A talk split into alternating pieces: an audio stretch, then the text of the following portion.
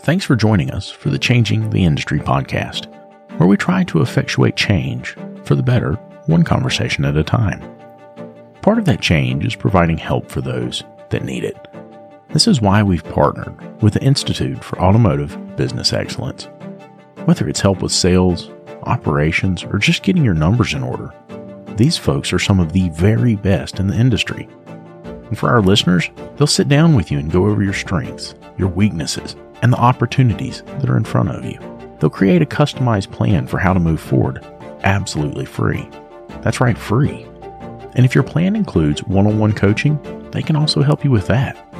There's no hard sales pitch, no obligation, just honest help from honest people. So if that's something that you think could benefit you, make sure you click on the link in the show notes. And now, on to the show.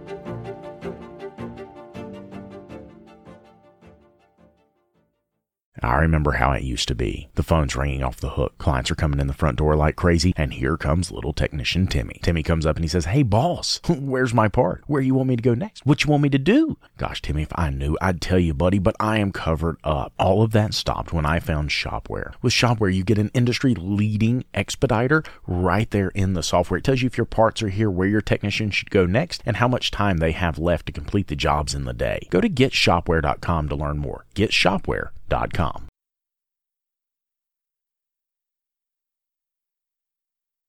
Hey everybody, David here, and welcome to the ASOG podcast. If you're an automotive industry professional or a shop owner yourself, then you are in the right place. This is a podcast created by shop owners for shop owners and anyone looking to peek into the mind of the everyday repair shop owner. During our conversations, we try to avoid the highlight reels and have frank conversations about the struggles and challenges we have every single day and what we're trying to do about it. In this episode, you are in for a treat as we're joined by Jim Cokonis, a senior curriculum developer at CarQuest Technical Institute. We discuss some of the principles behind Six Sigma and the Toyota Way. These are methodologies that allow you to dissect problems at hand, find solutions using the talent of those around you, as well as ensure that there is continuous improvement to prevent future issues. These principles can be applied to everything from diagnosing a vehicle to even diagnosing your own business. Folks, I was literally taking notes as Jim was speaking. That's how beneficial I found this conversation, and I'm sure you will as well. If you haven't already, make sure that you're subscribed to the podcast on your favorite podcast listening app. We're on every single one. If you're catching us on YouTube, please make sure that you subscribe to the channel. We're going to be uploading a ton of new content to the channel, and we don't want you to miss it. While you're subscribing to the channel, make sure that you like this video. It'll let others know about the work we're trying to do on the ASOG podcast. Lastly, make sure you head on over to asog.site. That's A S O G dot S I T E. We have a few blog posts up, a place to ask questions of our experts we're trying to have on during our monthly Ask Me Anything events. And you can also support our efforts by clicking on the Become a Patron Now button. All proceeds go to funding ASOG, a 501c3 educational charity, so your contribution is tax deductible. Now, with all that out of the way, here we go.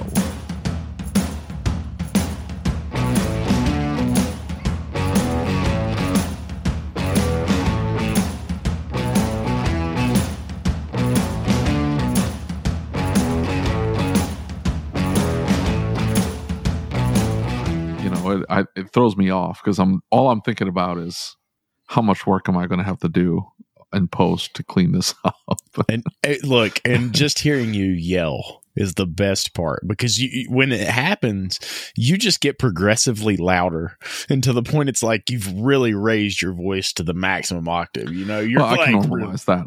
I can normalize that. yeah, but it's pretty amusing on my end, and I have to mute myself and get a few giggles out. then, There you go. um, anyway, I said I said hello to Jim, very cool, very cool. so we So- have that out of the way. Nice. Um, Yeah. In all seriousness, David, what do you do? Are you also a shop owner? I am also a shop owner, although barely. So uh, yeah. He he offered to sell me a shop for half a honey bun earlier today. Aha.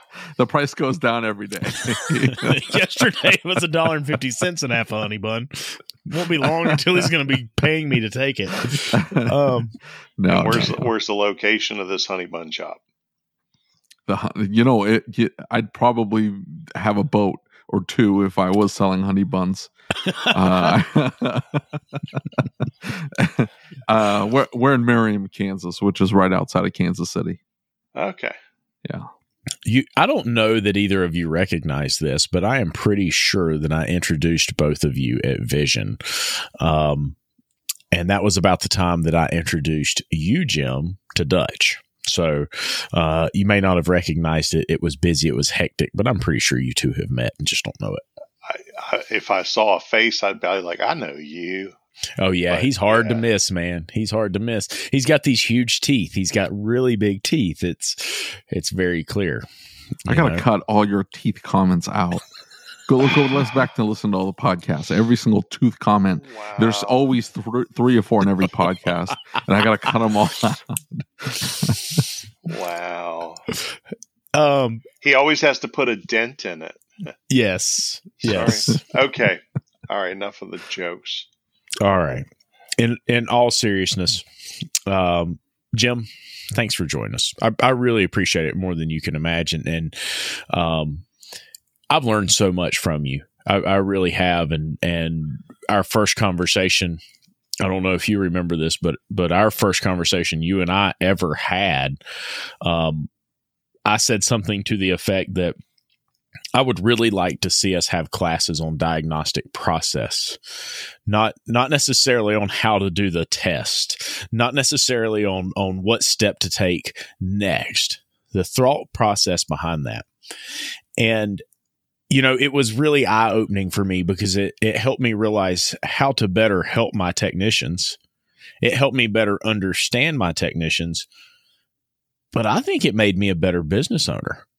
And, you know, I, I genuinely mean that because it gave me a different perspective. And I was hoping to get you to share a little bit of that thought process that you shared with us that day in the podcast. Yeah, I do recall that day. Um, and I think the conversation, I can remember some, some distinct comments I've made over the years and, and whether we specifically got into this or not, I can't tell you how many times I've perused the list of classes at a big training event and I look at something going, Hey, this looks like somebody's take on Lucas and I have been telling you about Parts Tech for a while now and how it gives you access to unlimited parts and tire vendors and direct integration with over 35 shop management systems. And now they've just launched a new referral program. All you have to do is open your Parts Tech account, go to My Shop, and click on the Rewards tab. There you'll find your referral URL, which you can share via email, text message, or on your social media. If your referral signs up for a new account and places five orders in the first 30 days, Parts Tech will send you a $100 gift card. That's it. Nothing else is needed. Your referrals can get you $100 just for using Parts Tech, which by the way, is absolutely free to get started with. So if you're using Parts Tech already, start sharing that referral link. And if you haven't signed up for Parts Tech yet, what are you waiting for? Click on the link in the description or go to partstech.com forward slash podcast. That's partstech.com forward slash podcast. Hey, one more thing. If you find out that your shop management system doesn't integrate with Parts Tech, it's time to upgrade. David and I use what we believe to be the very best system on the market, Shopware. With unmatched features like Parts GP Optimizer and DVX, which is their digital vehicle experience, Shopware really is way more than just a shop management software. With it, you'll be able to create an immersive and interactive experience for your client, setting you apart from everyone else using run of the mill software. Are you ready to upgrade? Click the link in the show notes to get started. this topic. Um, and I really want to go see what their view of the diagnostic process is. And I have to say that invariably, I'll go sit in a class, and it becomes more of a look what I did, not why I did it. Yes. Or look at this thing I came up with, not how did I come up with this thing. Yes. And that's what started me thinking differently. Um, and, and it started for me years ago. There was a, I, I'm not going to mention his name right now. I, I may in the future, but for right now, I'm just going to say there was a gentleman who I got to know personally that was on one of the management forums back in the IATN days. And he would talk about the types of processes that he had in his shop. And people would be like, "Well, what do you do?" And and he's like, "Well, I don't want to tell you what I do because what we do in our shop may not be right for your shop." And that made my ears perk up. Right. And so what he was trying to get people to do was learn a process for solving problems or improving a process and apply those techniques and start generating your own solutions. And through that conversation, I was like, well, this can be applied to a diagnostic process as well, because my current condition there's one of those phrases we talked about. My current condition is something is broken. It's not performing the way I want it to. The the condition I'm shooting for is for it to be performing as optimally as I can get it. How I'm going to get from position A to position B is unknown. So I have to use techniques that help me navigate my way through that, hopefully gaining ground at every iteration. So uh, I think of something that could be the cause based on my understanding. I do it, and then I study the results. And if it was an improvement, but not where I wanted to be, leave it in place and go for the next one. But do one thing at a time until I work my way through a process of improvement to get the system running the way I want it to be. And that was kind of the discussion in a nutshell with about a billion details. Absolutely. Absolutely. And and you know the big thing that stuck out to me was something you said at the very end of that. One thing at a time. Just one thing. Because if we change everything, if we jump at 50 different things at once, we change the whole dynamic. You know and and when when i was actually in the bays working on cars and I, I still have to go to my guys and say hey listen i understand it's really easy to reach down and unplug that connector to look and see if there's any corrosion in it. Please don't do that Please wait Let, let's do some testing first because you might change it and we might get rid of the problem and we don't know if we fixed it or not and and so that was really eye opening for me and you know I began in that process. I, I, think it was during that that we talked a lot about reasoning, right? The deductive reasoning, and and you said some things to me that I kind of sat back and said, "Oh man, I'm out of my league." I, I don't, don't don't do that. I don't know that I have the capacity to reason with what you were saying. Um, and and you know, when we began to talk about some of these things and and your perspective, I realized so much of what you're talking about in the diagnostic process of what you're talking about is is issues with the technicians in the shops can really come back to the owner and technician communication barriers at times. And and you know, we were talking before the show started that in a lot of cases, I, I think we see a large majority of shop owners who are technicians. And so we sit back and we put the technician in a bay and we say, okay, I would do it this way. I would do this. I would do that.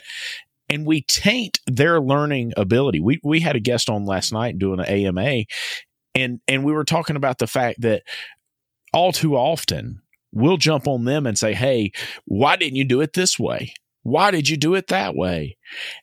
and we prevent them from being willing to take chances and try it on their own and learn for themselves. And that's mm. really how we learn, right? As we make that mistake and we say, oh man, I shouldn't have done that. So, so I'm going to, I'm going to throw some things at you that I have started exploring. Um, since we spoke about this. Now, to, for for everybody that's not familiar, um, the the gentleman that I was referring to was a student of Dr. Edwards Deming and the whole continual improvement, some of the roots of the Toyota way and the continual improvement process. And he's the one who came up with um, the plan, do, check, and adjust or there's different different words that are used for the letters, but but the basis of it is have a plan. And when we think about diagnosing something, we really should have a plan. But what does that mean? It seems simple. Okay, have a plan. But what it really means is I have a deep understanding of the current condition, and that is a mouthful. And what that means is I understand how it works. I understand what the components are. I understand what's not happening, how often it's not happening. And so from that, I can plan because I have a deep understanding. If I don't have a deep understanding, the first thing I have to do is go seek some understanding. And yes. that will mean for the technician getting into service information, looking up known goods, getting looking up specs, looking up data, pulling information from from the vehicle with a scan tool. That will get me more information with which to plan. But if you think about what I just did, after you plan, you have to do something, do one thing. So if I understand I'm lacking in planning, I don't have enough information, what am I going to do? I'm going to go get information. Once I get the information, I'm going to study it and go, what did I just learn here? And hopefully, I have learned something and I can now put that new knowledge back into my planning environment. Well, now that I know this, what's the next thing I need to know? What's the next thing I need to do? And so it's a repetitive cycle.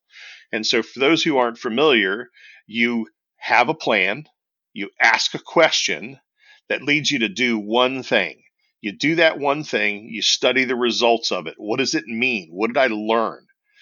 We've all seen that tech that goes to step seven in the flow chart and says, take your digital volt ohm meter and measure at this point. And the reading should be between here and there. And if it is, go to this step. And if it's not, go to that step. And you, you'll watch a tech do that and you go, okay, stop for a minute. What did that result mean? Yep. Well, I don't know. I'm supposed to go to step X. Exactly. They don't understand what it meant because they don't have a deep understanding of what they're working on yet. If they knew what they were working on, they would be able to ask those questions without the chart. Yes. But the chart is a training tool. Okay. So that's where I'm trying to marry together PDCA, plan, do, check, and adjust, or ACT, and what we do as technicians or what we do as business owners. So I'm getting the wrong type of car. Is it my advertising? Is it my area? Is it you know, am I planning on working on Teslas and there's not, there aren't three Teslas in a thousand square miles? Um, I may have to change my plan. But all that stuff is valid. But then when we start talking about teams, Lucas, I'm going to tell you one of the best books I read when when it comes to dealing in a team. It was a book that was written as a like a a fictional company and the company trying to work its way through developing a team that works together. Mm-hmm. Uh, it's called The Five Dysfunctions of a Team. And I've it talks about how difficult it can be to build a team. Right. But then there's something else that we've been talking about internally within the group I work with. Um, and you can call it all kinds of different things, but one of them is called the Blue Angel Protocol. And I'm going to give you just a just a overview and a thought process here because I think when we talk about shops and communication, we've talked about you know how well does the front of the shop communicate with the back of the shop? Does everybody work together to take care of the customer? And, and I guess the reading that I've started doing, and, and I was talking with Anthony Williams about this too, is the Blue Angels, they kind of have a process, and this is very prevalent in the military. Um, when a mission gets briefed, mm-hmm. everybody has to trust the information. So the people responsible for putting the information together, they carry that. They own that. Right. And if you go out to execute the mission and the and the the intelligence was bad, you don't blame the guy in the shop. You, are you seeing where I'm going with this? Yeah, absolutely. And so, in an after action report or on a debrief, think about this mentally. Everybody walks into a room to talk about the business your rank and your insignia and all that stuff come off your uniform and they go in the middle of the table. Absolutely. Okay. And so when we're talking about what went right and what went wrong, it has nothing to do with what your rank is. So I don't care if you're the owner, the major investor, the tech, or the wash boy. In that room, nobody has a rank.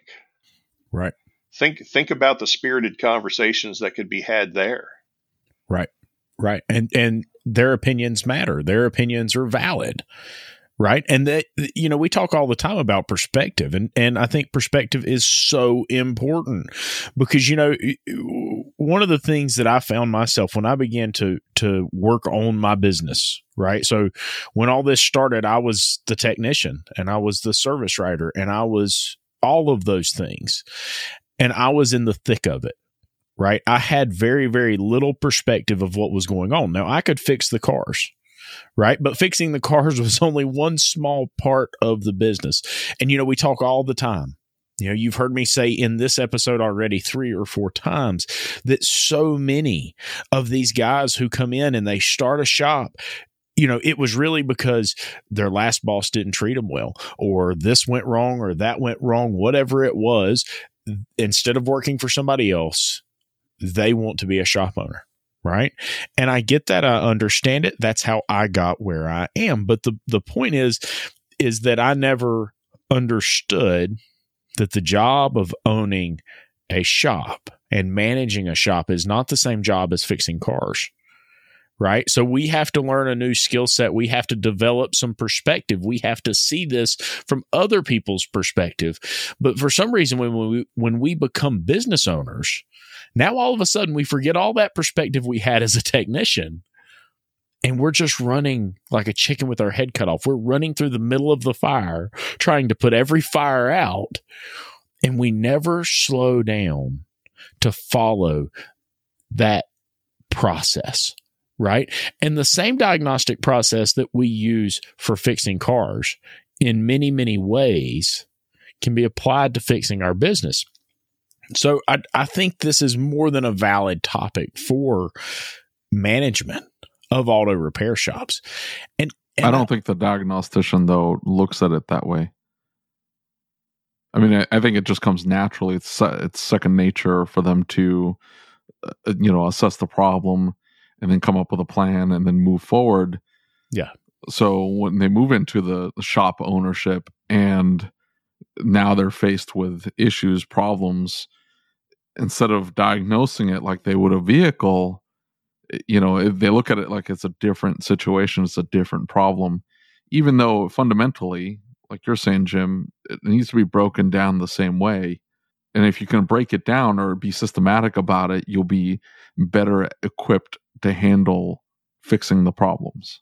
I think, David, I think that's a a spot on assessment of the reality of what happens. And I think it, I think it comes from we don't have the words or the knowledge to ask the right questions because we really yes. don't understand the business yet. And unfortunately, sometimes questions will be given to you, and it's like, just watch these things and your shop will do great. If you want it to run like every other shop that's losing techs, that might be true. Right. And I don't mean that to come across harsh, but um, what what was Einstein's one of his sayings was we can't fix today's problems with the same thinking that created them.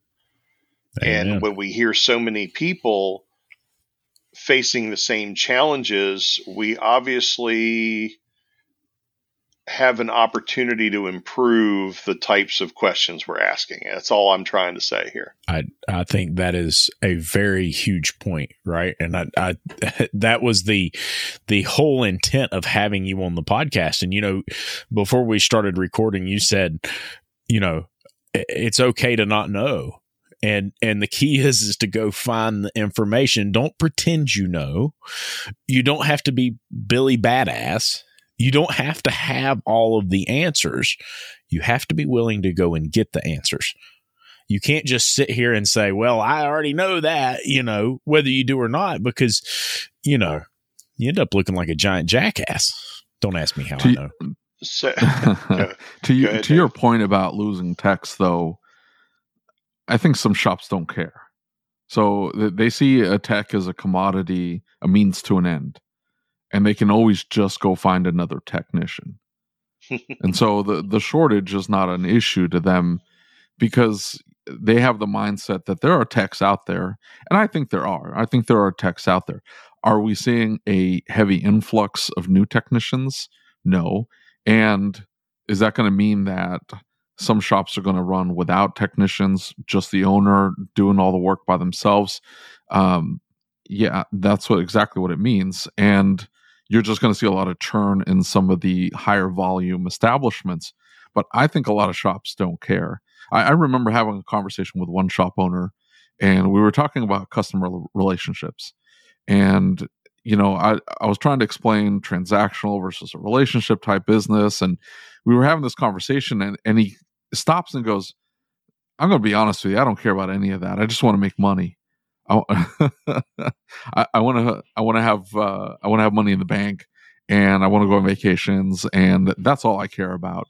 So if that means that, you know, technicians aren't treated uh, like you would think you'd want to see them treated, um, so be it. As long as that end result uh, is achieved. Does that make sense? And and so I I don't know that the the approach of breaking things down when you have a problem with an employee or you have a problem in the shop that can be resolved with uh, in collaboration with an employee um, I don't know that they care that they can get feedback from them that you got they can collaborate they can break down the issue. And if they approach it in a systematic fashion you'll probably see less turnover which at the end of the day would mean more money in their pockets. But they may not care they just they're like okay th- this is a problem i'm just going to go ahead and, and, push them out the door and just find somebody else so how, how do you address somebody like that or would you even address somebody like that personally. Um, if they don't see a problem with their system, then there's nothing for you to fix. And I'm sorry, that may sound harsh, but it's kind of like the, the, you know, the customer that's got four blown out shocks and a loose tie rod end. If it drives fine to them, you're going to have a hard time selling them a repair. Yeah, well, I mean, you're going to tell them, "Hey, this is going to end up causing an accident. You're going to end up getting hurt." But they've been driving around like that for a year, and they're like, "Well, I've been fine this whole time. It, it should be fine tomorrow, right?" And I, I understand where you're coming from, and I agree with you 100. percent I think if you don't take the approach that these aren't just the means to an end. These are people. We need to culture careers. We need to make sure that we're the, the right influence in the industry. And we need to make sure that we're just, we're not just like that every other shop or the assumption of what every other shop is in, in, in that they just turn people around and they don't care how much you make as long as they get their buck and that's it. So, you know, I guess with somebody like that, if, if money's their motivation, let, let me reset my answer. If money's their motivation, then I would start asking them questions. Um, could you make more money from an efficient four bay shop or an efficient eight bay shop or two good locations in two separate areas that have similar overhead costs and production numbers. Um, could you do that with two locations? And if their answer to that is yes, then ask them where they're going to get the people to run them. Because if they have to be there, you know, if they're finding they have to be there to ride herd over one location, they will never get to the second location. How many of those guys that just want to make money do you see fail when they go put up a second shop? Yep. Because Yeah, it they have never learned how Yeah. to replicate themselves. They've never learned how to create a team. They've never learned how to teach their techs and enable them to hit the goals that they can. And, and so I guess this this kind of comes from the the instructor part of me, and this is part of what Lucas and I were talking about before we started really recording. Was it's okay not to have the answer. If I have to be there to answer every question that comes up or to make sure the right decision is made, I can only ever be so efficient. But if I can enable and empower the employees to make the right decisions for the right reasons, we can now all get more done. And that that technician that comes with a question, instead of giving them an answer, ask them what their solution would be. And Yep. this is one of the tricks to teaching people and improving their skill set while you get to step back and observe. It is okay not to have all the answers. You shouldn't be the answer person. You should be able to delegate and allow those people to work their way through their growth in knowledge and expertise so that they become more valuable to themselves and to you as a shop owner. And I guess I'm sounding a little bit like a sales guy um, because I no longer I no longer work as a shop owner. I'm working as a as a trainer and I'm working with different projects now. So I just know what worked and I've wa- I've worked in and worked with a lot of teams and I can tell you that there's a reason why some teams succeed and thrive and others fail. I, I think that point it was really important to make though, because I, I think somebody might listen to this and go, "Oh, this is just another uh, more woo woo ideas. Uh, we're trying to, you know, quote unquote, better the the industry." When at the end of the day, this type of approach isn't necessarily talking about taking an unexperienced technician and growing them into a more experienced technician or a more productive technician. This is very much a process or a system in order for you to achieve quote unquote replication uh, or at least replication of systems and processes within the shop without you having to manage every single aspect of it. You allow your people and, and their talents to influence and better the, the team as a whole. And for those shop owners that just they just want the boat, right? They just want the nice car, and that's that's it. That's all they care about. This is what they should be implementing in their shops. Uh, they they should be looking at Deming's work, and they should be implementing these type of systems into their shop, or at least the approach to building systems. Because I think that's that's what made this fascinating when when Lucas was telling me about what you teach and and the approach you take. Because it's not even it's not even the system. Everybody wants the system. just like you were saying, they were gonna they're asking, well, what do you do in your shop? And you say, whoa, whoa, whoa, what I do in my shop works at my shop, but may not work at your shop. You need to look at it and figure out what's going to work in your shop. That's what we're talking about here. That base core fundamental aspect of it. This is what you build everything off. This is what this is what will allow you to build the system. And uh, this should absolutely blow everybody's mind because that's this is the the secret sauce. It's the key. It's it, how do you how does every franchise turn into a franchise?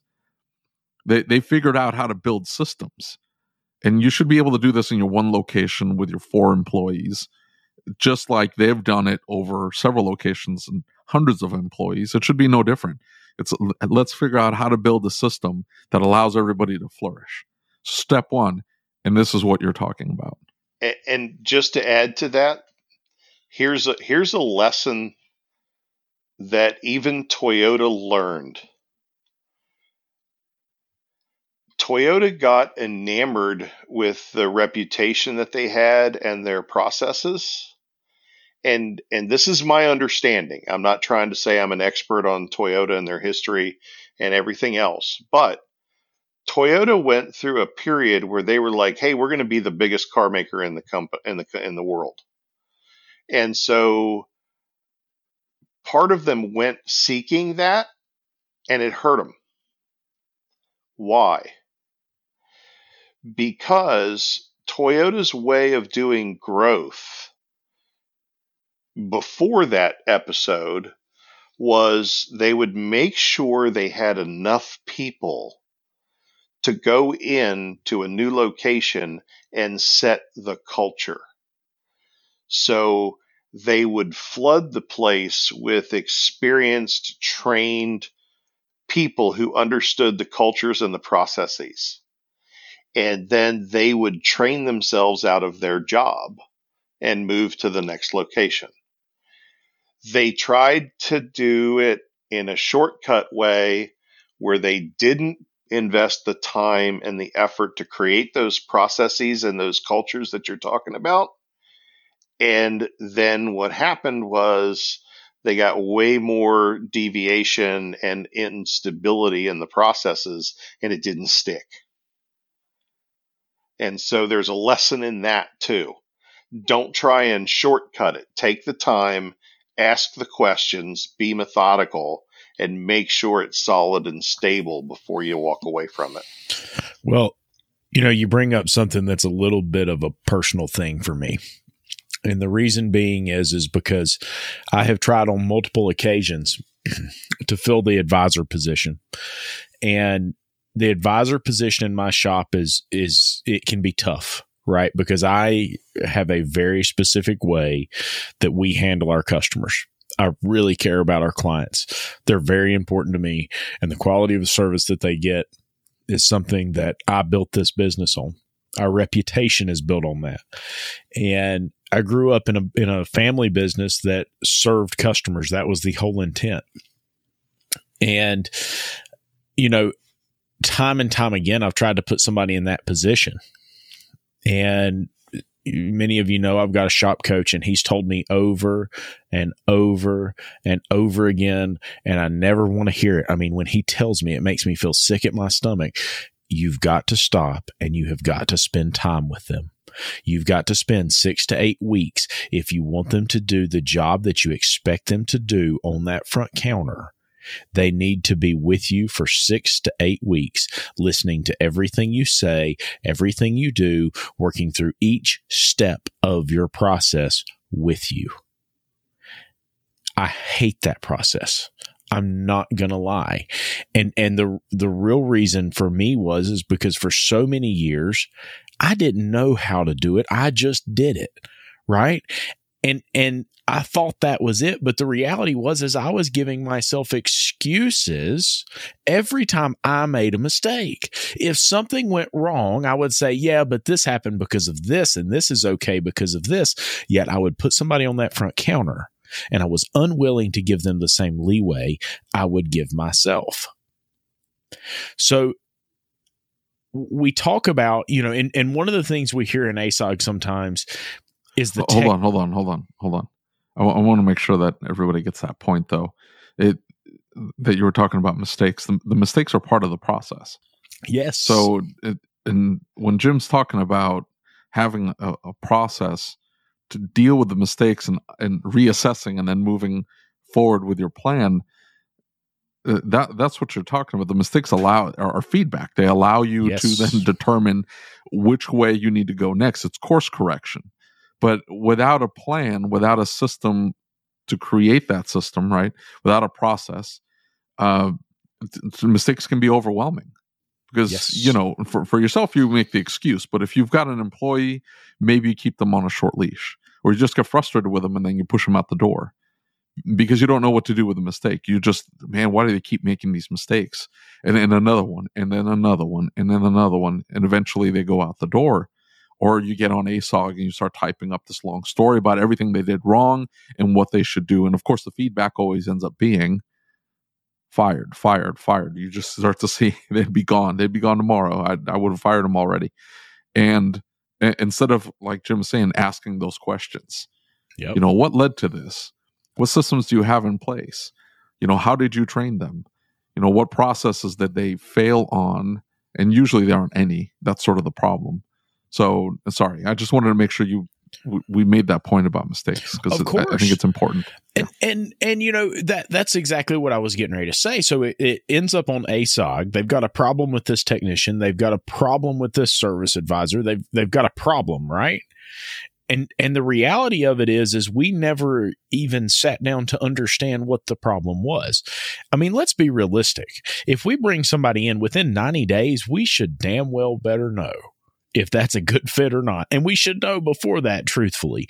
If if we've done a good job in the hiring process, if we've if we've done a good interview, if we've done uh, we've got a good application and we've checked references, we should already have a good idea if this person's a good fit. But all too often, we end up getting really frustrated. And, and you know, one of the classes I attended, um, there was a slide, I'll never forget it and the the educator was talking about um, he was talking about relationships. And he said you know you come into the you come into the the relationship and everything's great but over the years she said something to you and you said something to her and all of a sudden there's baggage that begins to build up.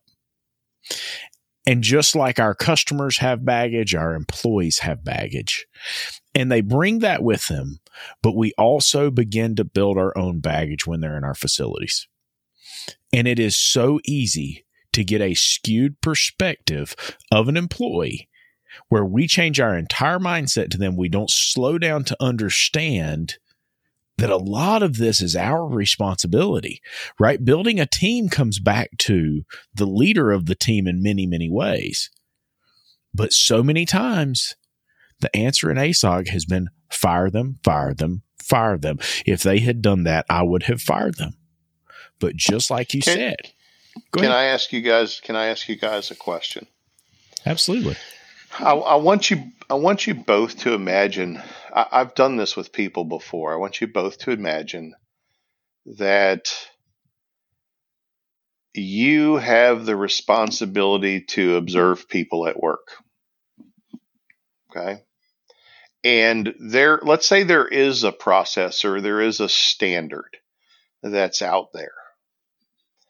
And if the standard was going to be posted somewhere first question is this. Would you post it where the person doing the work could see it? Or would you post it where the person observing could see it? I would probably post it where the person observing could see it. Why? Well, because if if it's not their job and they're observing to verify the process was followed, the employee is is the in my shop at least, the employee is really the one who forms the process. They're they're the one in the thick of it. They should know what okay. the process is. Okay, I, yeah, I, I, I like I like the yeah. answer, David. You agree? Okay, so then now the question becomes you notice that the employee did not follow the steps of a process. They did it differently. Now, what do you do? You know, what's the I, end result? Well, in, in other words, uh, what was the objective that we're trying to achieve in, in following those steps? And did we achieve those results? And was it faster, more efficient, cheaper, whatever metric? And, and that's the more, I, I guess that's a, I should take a step back.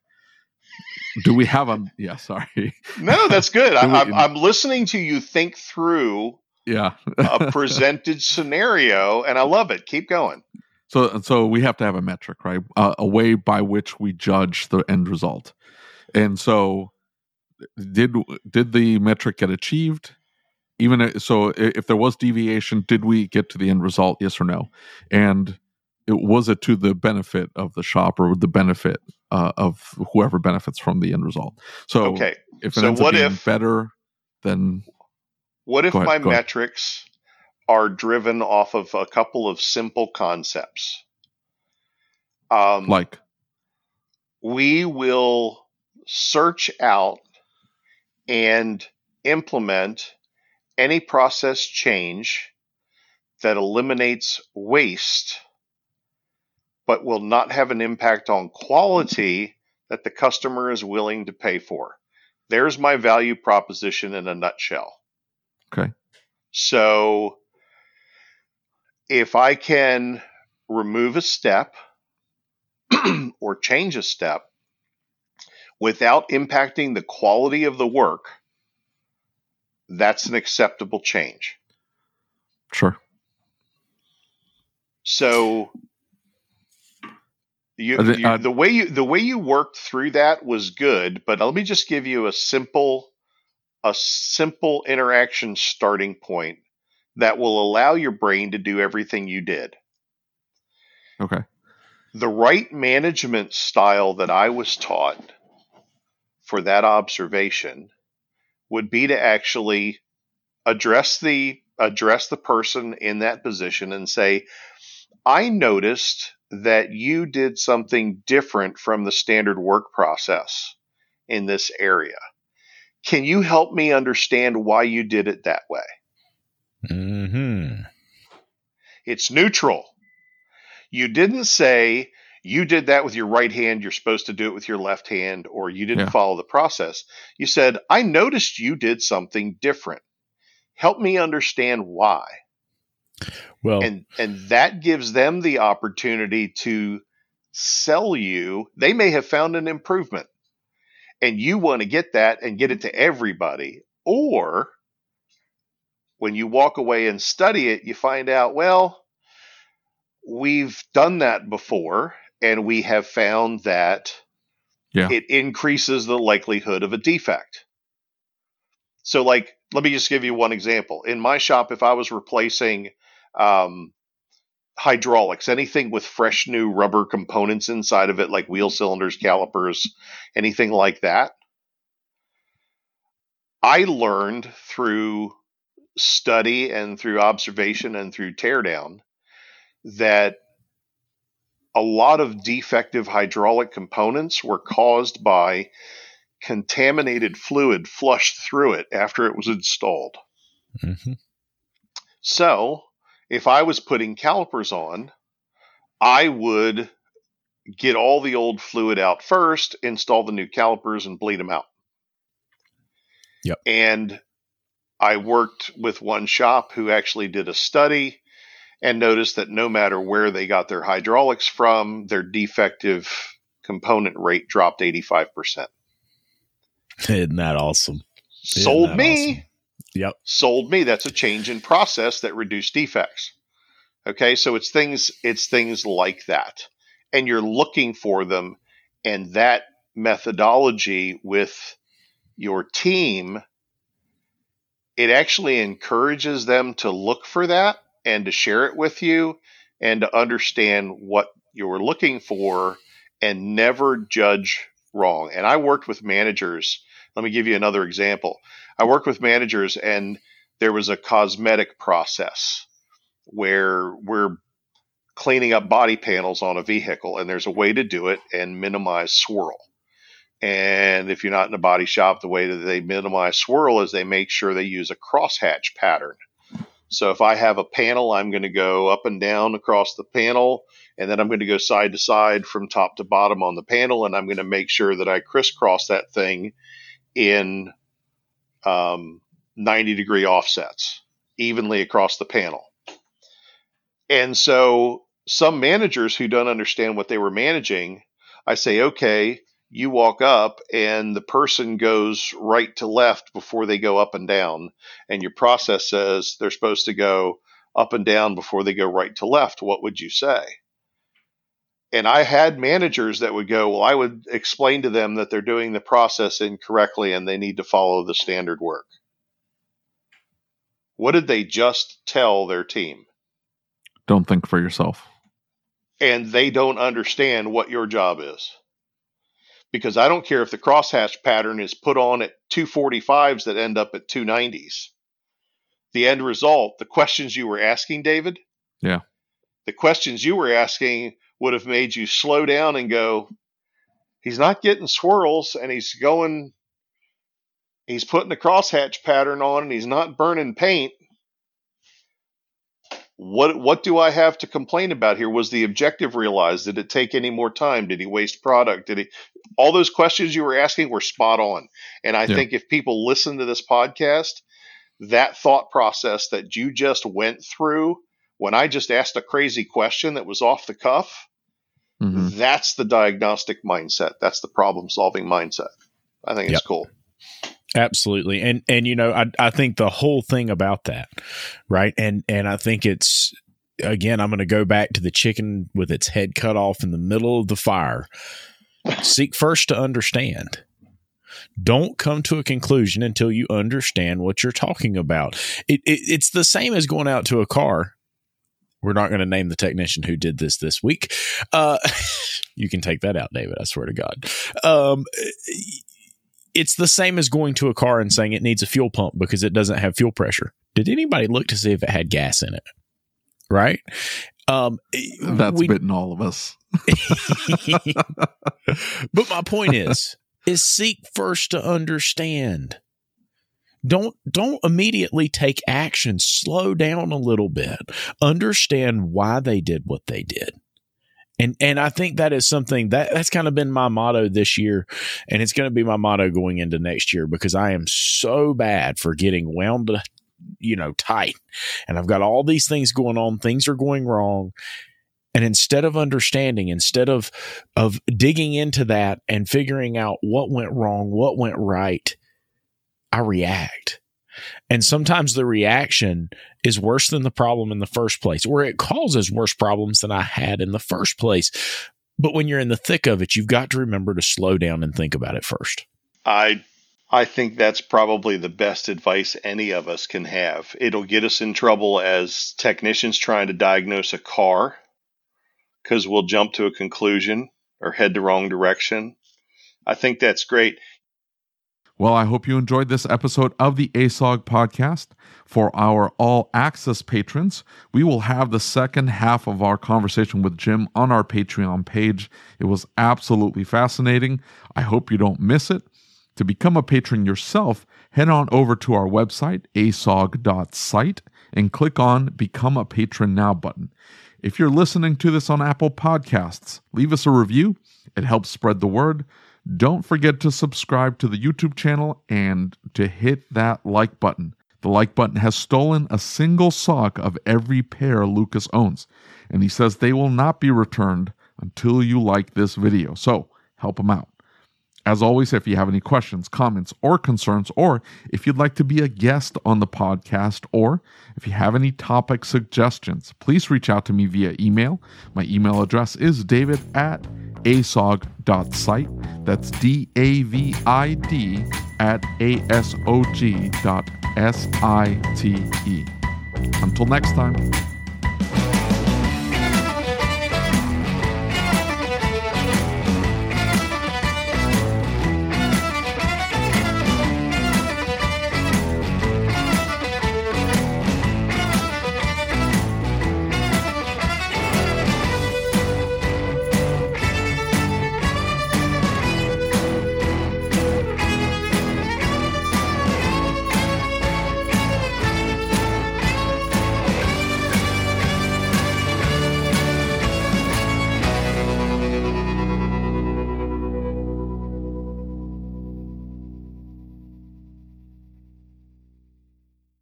Hope you enjoyed this episode of the ASOG podcast.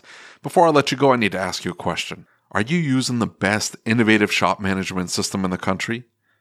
If you doubt that you are, why are you making your life harder? Shopware stays one step ahead of everyone else by bringing a clean, easy to use program unlike anything else on the market. Go to getshopware.com and see what I mean today.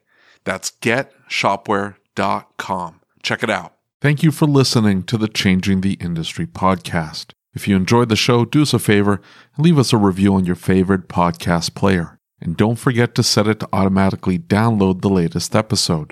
Our efforts with this podcast, the YouTube channel, and the Facebook group wouldn't be possible without the support of our awesome sponsors. So please take a moment, check them out by clicking on the links in the show notes.